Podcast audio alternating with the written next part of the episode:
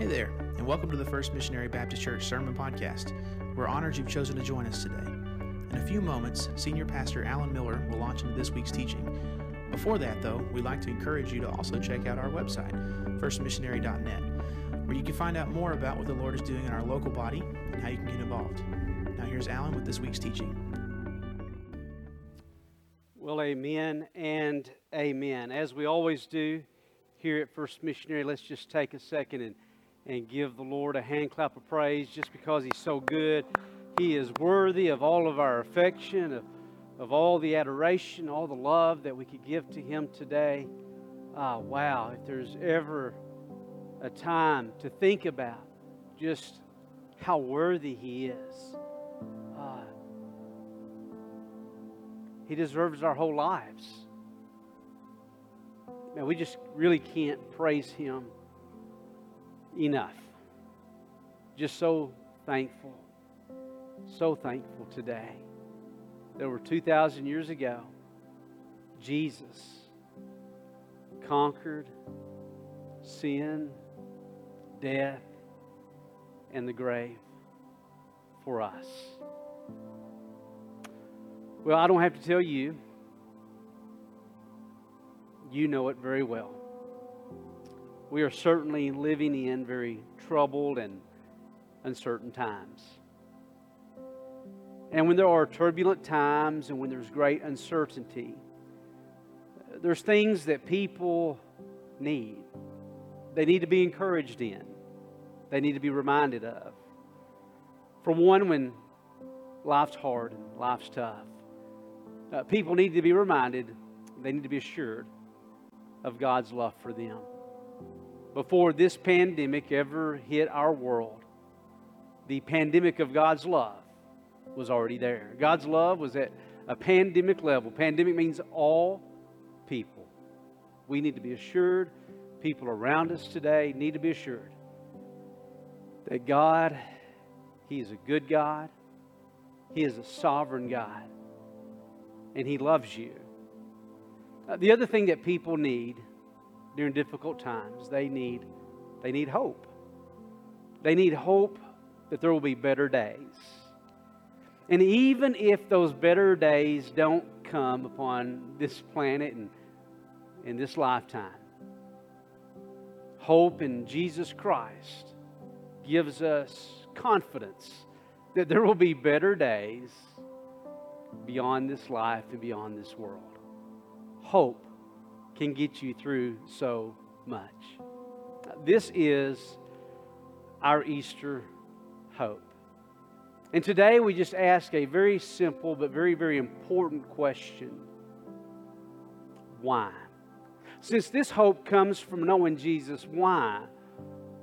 Why should anyone, why should you uh, place your faith and trust in Christ today or any day? And the answer is very simple. Because Jesus, He is who He said He is.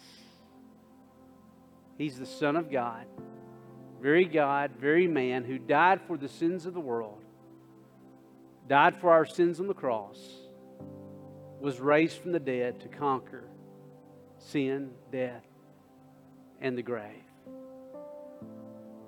Today we're going to look in Mark's Gospel, Mark chapter 16, verses 1 through 18, and we're going to continue to answer this question why can I place my faith? Why should I place my faith and trust in Christ?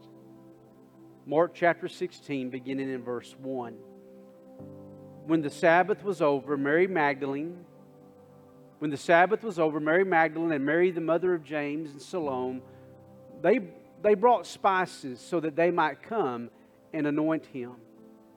Very early on the first day of the week, they came to the tomb when the sun had risen. Uh, they were saying to one another, and just imagine this scenario with me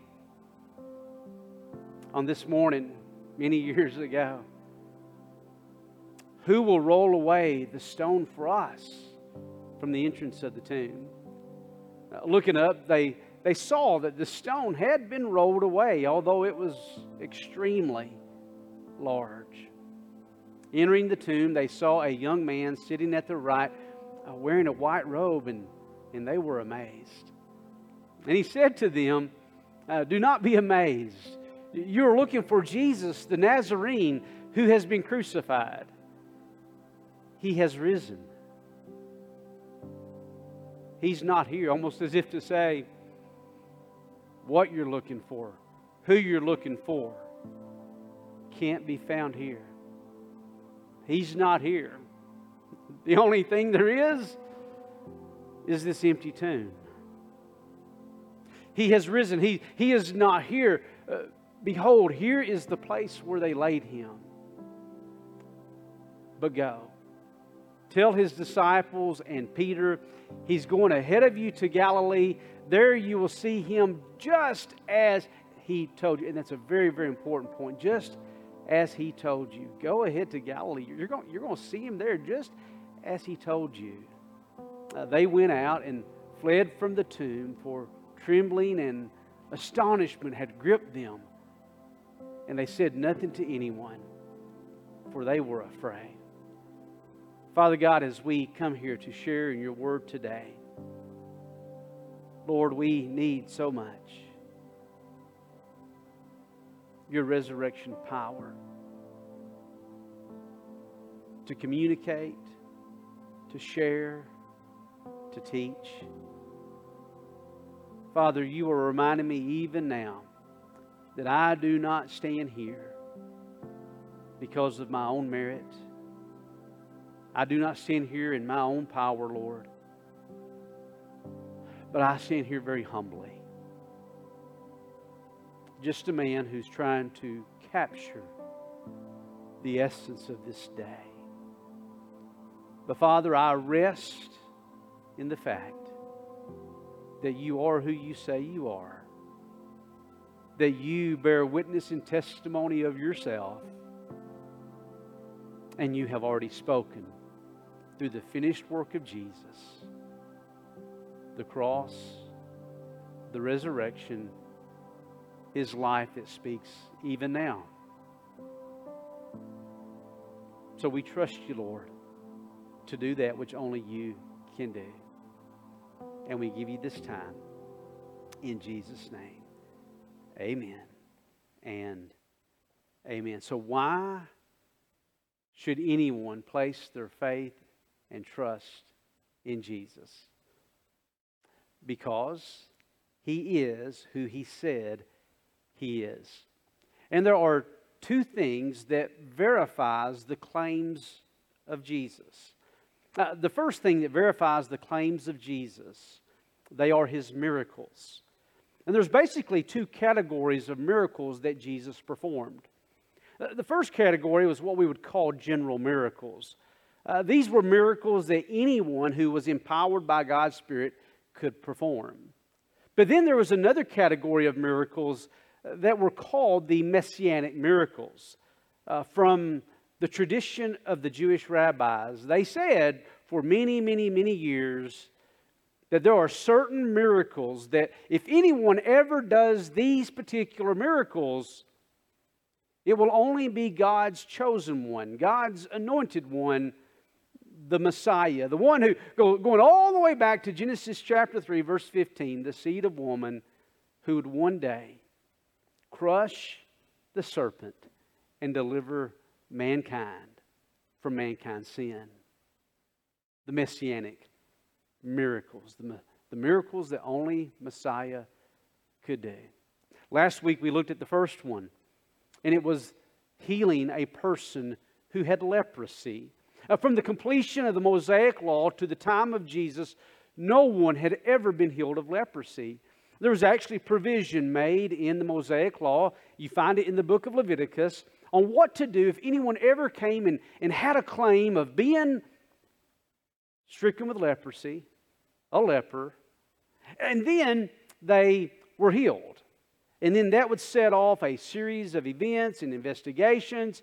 Uh, only, only Jesus ever healed a leper. And so when he sent that leper last week that we saw, when he sent him to the high priest to show himself, we knew then and there that there was going to be a firestorm that Jesus was going to set off because they would say only the Messiah could do this. Here's the second one, and we're going to talk more about this next week. The second one was this only the Messiah could cast out or exorcise a mute demon. You say, well, well, big deal. What's the big deal about that? Well, you see, the rabbis and many of the Jewish leaders, they had the ability to cast out demons. But there was a Jewish methodology or a, a system or steps that they would take in order to do that. First of all, they would have to gain communication with the demon inside the person who was possessed. Many times that demon would then uh, pronounce his name and, and come out and say, like when Jesus uh, with the demoniac and, and the demon said, I am Legion. First of all, they'd, they'd have to gain communication with that demon who possessed the person. Then they would identify the name of that demon. Like I said, like in the case of Legion, they would identify the name. And then, after identifying the name, through the power of God working through them, by pronouncing that demon's name, they could then cast out that demon. Jesus did that. However, Jesus also cast out a mute demon, which means that there was a power that was being exercised outside of Jewish methodology in order to be able to deliver the person who had been possessed. Jesus did that, the second messianic miracle. And here's the third one. The third one had to do with healing a person who had been born blind. Uh, not someone who, who uh, was born with their eyesight, but then over the course of time they became blind. But no, no, no, no, no, no. Someone who was born blind. And there was many reasons the Jews thought a person might be born blind, why that happened. And we'll talk about that in weeks to come. But guess what? Jesus healed a person who was born blind. The three messianic miracles Jesus performed. But other than his miracles, here's the other thing that verifies that Jesus is who he said he is and why it's good reason that you should place your faith and trust in him today. It's the resurrection of Jesus. Now, some skeptics would come along and they would say at this point, they would say, a big deal. Big deal. There was a claim that Jesus was raised from the dead. Well, guess what? There were other miracles such as this in the Bible as well. You may not know this, but there are at least nine, at least nine situations or episodes or instances, if you will, of people who were raised from the dead or at least resuscitated. There's at least nine that are mentioned in the Bible. However, what you need to know about all of those other resurrections or resuscitations, and even today we might think about people who, who might have a near death experience, and, and there are people, and, and based on all medical, all medical information and knowledge, they lost their life. But then something happened, and they were brought back. What makes Jesus so different? Here's what makes Jesus so different. In all of those other instances or situations of people who were raised from the dead, guess what happened to them? They died. They died again. There is absolutely nowhere on this planet you can go today and find a tombstone or a grave marker that says, Here lies Jesus of Nazareth. Even Lazarus, who's mentioned in, in the Gospels, uh, uh, the brother of Mary and Martha, even Lazarus was raised from the dead, but guess what? Lazarus isn't alive today. But based on the historical evidence, and based on the power of God's Spirit, and based on the testimony of what God's Spirit speaks into people's heart. And, and Friday morning, as I was thinking about Good Friday, there was something in my spirit that just kept saying it and just kept going into my spirit and saying, You know, this is real. This really happened.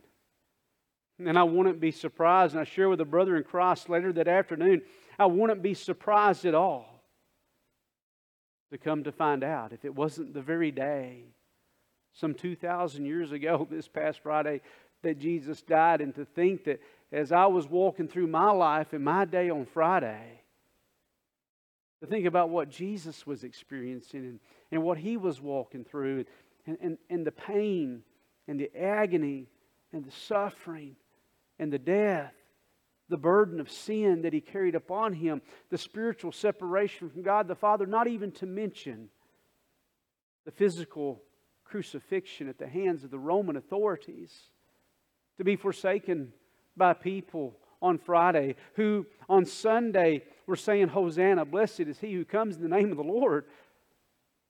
A finicky people who by on Friday turned on him. And they were the very ones who shouted, Crucify him, crucify him, crucify him. There was just something in my spirit on Friday they just kept saying, Yeah, you know, this is real. This is right. I to be surprised if it wasn't this very day, some 2,000 years ago. But there's nowhere you can go today and find the marker, find the tombstone, nowhere on this planet that says, Here lies Jesus. Rest in peace. Why is that? Because unlike these other miracles of resurrection that we find in the scriptures, Jesus never died again. He lives. He lives. He lives. Uh, skeptics may come back and say, but, but do we have anything other than that? Do, do we have anything more than that. The testimony of your spirit, the testimony of your heart. I want you to look with me in the book of Acts, in Acts chapter 1, beginning in verse 1. A great writing of, of Luke, one of the disciples, and, and Luke was a physician, and, and Luke cared about details. He wanted to write an orderly account of what happened. And in Acts chapter 1, beginning in verse 1, this is what he wrote. He says, The first account I composed, speaking of the Gospel of Luke, to Theophilus. Not necessarily for sure who Theophilus is, but it's really neat that the name of this person is Theophilus, Theophilus, which is basically two words, which means God or the one who loves God, the God lover. And it's almost like when you think about it from that perspective, that Theophilus is an audience of someone who loves God. And if today in your heart you, you're finding yourself having a desire to know God or to seek God or to love God, it's like this is written to you. Luke says, the first account I composed Theophilus about all that Jesus, about all that Jesus began to do and teach. And he said back then it was his desire to write an orderly, chronological account, paying attention to the details, to be meticulous. The written record. Until the day when he was taken up to heaven.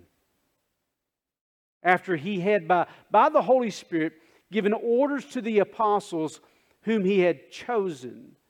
Now, watch this next part to these, to these disciples, he also presented himself. Presented himself what? He presented himself alive. Why would Luke say he presented himself alive? You would say, well, duh, he had to be alive if he presented himself, but this is in light of something that had already happened to Christ. To these, he also presented himself alive, as opposed to dead uh, Luke is referencing the fact that Christ indeed died. And so when he presents himself, and he presents himself, not a ghost of himself or a mirage of himself, but he presented himself to these followers alive. After his what? After his suffering, and I want you to really pay attention to these words right here. Even say them aloud. Say them in your living room. Say them to the person next to you. Look at these words here. To these, he also presented himself alive after his suffering by many, not just a few,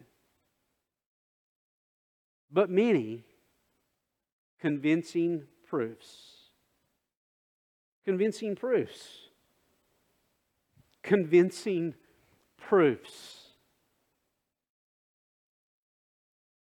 Not just proofs, but convincing proofs.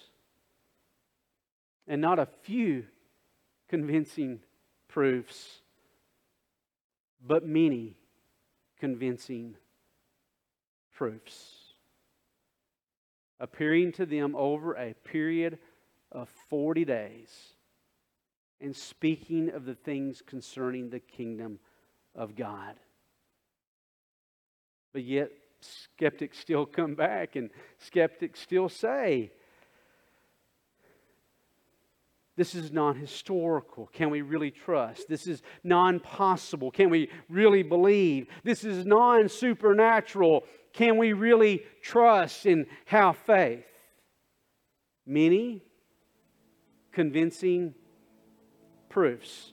But let me ask you to do this with me for just a second here. Let's run through the possibilities. Oh, they said the Roman authorities stole the body. If, if that had been the case, when there were claims of the resurrection, resurrected Jesus, when those claims came back up among the followers of Christ, and there was an uproar in Jerusalem over all of this, if that had been the, the case, the Roman authorities could have very easily just presented the body of Christ and it would have been over, snuffed out, done deal. Some said that Jesus was resuscitated, not really resurrected, skeptics say. But oh my gosh, oh my gosh, if, if you just understand, if you just understand the nature of Roman crucifixion, historical medical, medical examiners tell us it's one of the most brutal forms of death a person could ever experience. He was scourged, beaten within an, an inch of his life. The way that people would die on a cross was literally from, from a condition of the heart, and fluid would build around the heart, and, and the heart would literally, just literally break down and stop. And not to mention the fact that the Roman authorities, to, to show that the man on the cross had died, they pierced his side with a spear, showing that he really died. And to think of this, to think of a person who had been beaten like that, then to be able to resuscitate and roll back a very large stone in a very weakened condition, and to do it by themselves a stone that had been sealed by the Roman authorities. You, you judge for yourself. Uh, some said these were hallucinations that the followers of Christ, skeptics say, they thought they saw a risen Savior. But if you think about the accounts of Christ showing himself by what? By many convincing proofs through the course of 40 days. But then after that, guess what happened? Those claims weren't there. If they were hallucinations, and people could very easily continue to have those hallucinations. You judge for yourself. Hallucinations? 1 Corinthians chapter 15, the Apostle Paul, he records what is believed to be the earliest creedal testimony of the church after the death and resurrection of Jesus. If 1 Corinthians was written around, say, 54 AD, and Paul was converted, say, uh, three to four, five, two to five years after the resurrection of Jesus. Paul speaks of a tradition that was given to him. This is an early creed that is, that is recorded in 1 Corinthians chapter 15 that will put this creed, this testimony, right after these events. Paul wrote in 1 Corinthians chapter 15, beginning in verse 3 For I delivered to you as of first importance what I also received that Christ died for our sins according to the Scriptures, that he was buried, and that he was raised on the third day according to the Scriptures, that he appeared to Cephas, who was Peter, uh, then to 12. After that, he appeared to more than how many? 500 brethren at one time, most of whom remain until now. In other words, like Paul was saying, you could go talk to them right now. You can talk to them right now. Yeah, some have fallen asleep. Then he appeared to James, then to all the apostles. And Paul says, and last of all, as to one untimely born, he appeared to me also which comes to the very last thought. Skeptics say the disciples, they stole the body of Jesus. But here's what we know. Before the resurrection of Jesus, there might have been 120 followers of Christ. And during the days leading up to his death, and actually at the time of Christ's death, so many of them were struggling and they had scattered like a covey of quail and they were denying him and they were running for their lives and, and they were nowhere to be found. Maybe 120. Today, there's about 2.1, 2.2 billion followers of Christ. What changed all of that? The resurrection. And many of these disciples who were seen, seen to be cowardly and afraid, after the resurrection, they are emboldened, they are empowered. And, and listen to this. So many followers of Christ, after the resurrection, they died a martyr's death. Now you tell me, would you die for a lie? Legend has it that Peter was crucified upside down. At any point in time, he could have said, Enough! It's a hoax. We made it up. It's not true. But in that First Corinthians passage, one of the greatest testimonies that verifies the resurrection of Christ is the change in the Apostle Paul's life. He was a persecutor of the church. And then he became a passionate follower of Christ. He oversaw the death of people who claimed to be followers of the way of Christ. And then something happened wrote two thirds of the New Testament, a scholar, an intellect. Something changed his life. It was the resurrection of Jesus. The transforming power of God to change a life. Verifies the resurrection of Jesus.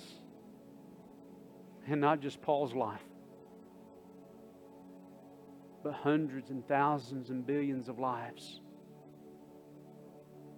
who placed their faith and trust in Jesus. You see, every believer in Jesus can say with Paul, like he said in Galatians chapter 2, verse 20. I have been crucified with Christ. It is no longer I who live, but Christ lives in me. In the life that I now live in the flesh, I live by faith in the Son of God who loved me and gave himself for me, crucified with Christ. Paul would say in Romans chapter 6 that for those who trust in Jesus, do you not know that all of us who've been united or baptized, spiritually united into Christ Jesus, have been united and baptized into his death? Therefore, therefore, we have been buried with him through baptism into death, so that, so that as Christ was raised from the dead through the glory of the Father, so we too might walk in newness of life. For if we have become united with him in the likeness of his death, certainly we shall also be in the likeness of his resurrection. Knowing this, knowing this, that our old self was crucified with him in order that our body of sin might be done away with, so that we would no longer be slaves to sin. Crucified with him, buried with him so that we would no longer be slaves to sin. For he who has died is freed from sin. Now, if we have died with Christ, we believe that we shall also live with him, knowing that Christ, having been raised from the dead, is never to die again. Death no longer is master over him. And in that, in that, in that, crucified with him buried with him, and raised with him. One of the greatest miracles that's ever occurred wasn't just when Jesus, when God raised Jesus from the dead,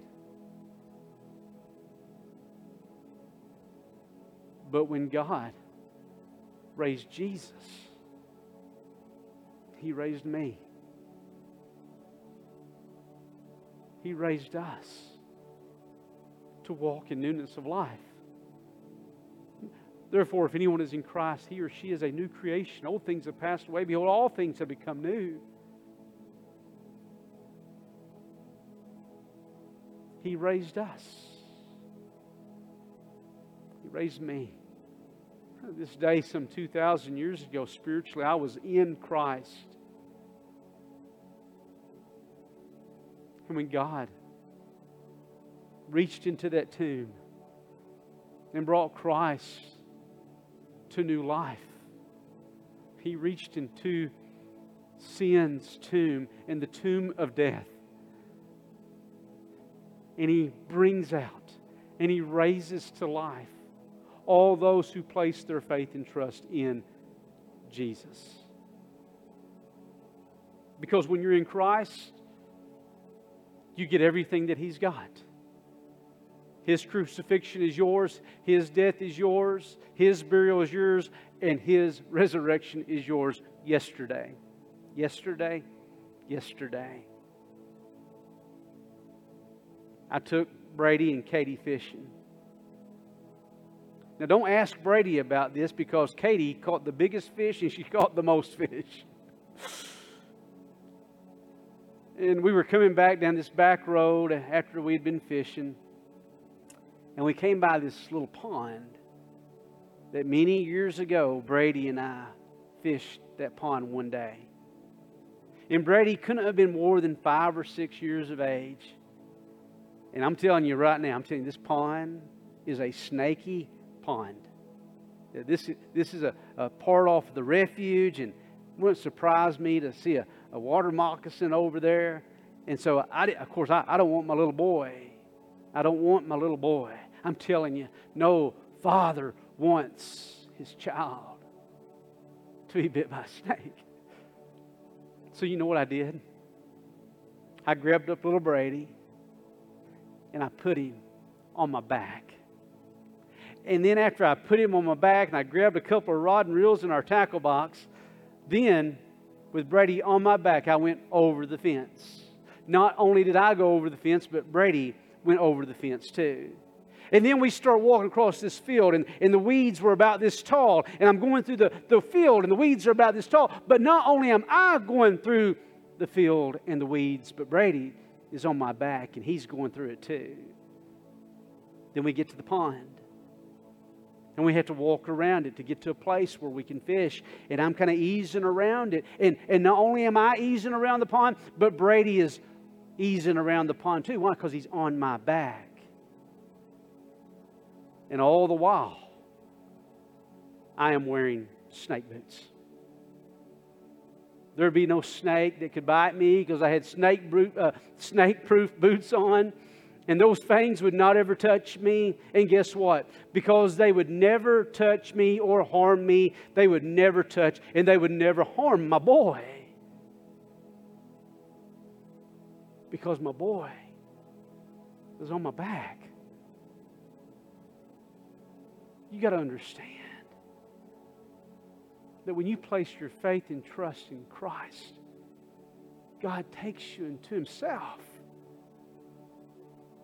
He carries you. You went to the cross with Him, you went to the grave with Him. You came out of that grave with Him. And the bite of the serpent never came to you.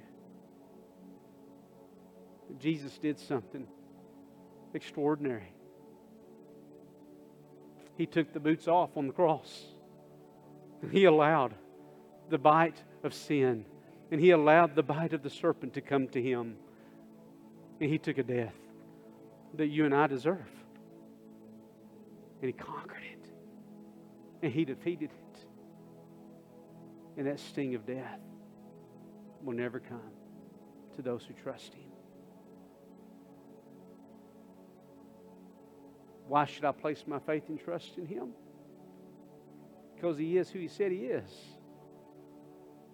My resurrection, His resurrection, His miracles. Many convincing proofs. Well, today we're going to take a moment to respond to this message. Today, maybe in your life, maybe in your life, you've never placed your faith and trust in Christ. As Cody begins to play in and we begin to prepare our hearts for a time of response and reflection, if you in your life today, if you've never accepted Christ, then I want to invite you to bow your heads right now. Just bow your head right now. I'm, I'm going to tell you right now, prayer won't save you. Jesus will save you, but a prayer will bring you to His presence, and a prayer will reflect your heart. If you're convicted of your sin today and your need for Christ, then all you have to do is make a decision to confess your sins, to acknowledge them to the Father, acknowledge your need to God, and say, Lord, I need you. I'm desperately lost and hopeless without you. I have this evidence, but, but nothing will ever fill the gap where faith is needed. Faith is the substance of things hoped for, the evidence of things not seen. Faith makes that which is not real, real. By faith, you can place your faith and trust in Christ today. Would you simply pray? Oh, dear God, I know that I'm a sinner. I know that I've, I've never accepted you. Today I'm confronted with the facts of the resurrection of Jesus and the cross. And dear God, right now your Spirit is speaking to my heart and your Spirit is saying, Call to me, reach out to me. Oh, dear God, please come into my life. I acknowledge my sin to you, Father. Give me resurrected life. Bring me out of the tomb of death, of sin, and the grave, Lord. Father, I, I trust you, Lord, with my life. And I'm deciding right now to follow you, to walk in your ways, and to trust you as my Savior and my Lord. So here's my life. Take it, it's yours. In Jesus' name, amen. If you prayed that prayer, if that's the sentiment of your heart today, would you please let us know? Call one of our prayer counselors and talk with them. Share your good news with them. Get a hold of us. Let us know. Thank you so much for being here today. Cody's going to continue to lead us in a time of response, and then he's going to pray us out. And don't forget, at the end of the service today, we're going to have about a five to ten minute mingle. Stick around, say hi to folks, say bye to folks, share some comments. What's your favorite Easter tradition that you have in your family? But I'm telling you right now, if, if still in your heart things are unsettled, maybe you're a, kid, maybe you're a teenager, Grab your mom, grab your dad, reach out to them. Today's the day of salvation. Let it come to your life. Call us if you need to. Reach out. We're here for you. You just need a prayer for anything. We're here for you. Cody. Thanks for joining us on the First Missionary Baptist Church Sermon Podcast. That's it for this week's teaching, but you can always find more on our website, firstmissionary.net. We'd also like to encourage you to like us on Facebook, follow us on Instagram and Twitter, and subscribe to our YouTube channel. If you benefited from this week's lesson, be sure to share it with your friends and family, then leave a rating and review on your favorite podcast app. Thanks again for listening, and God bless.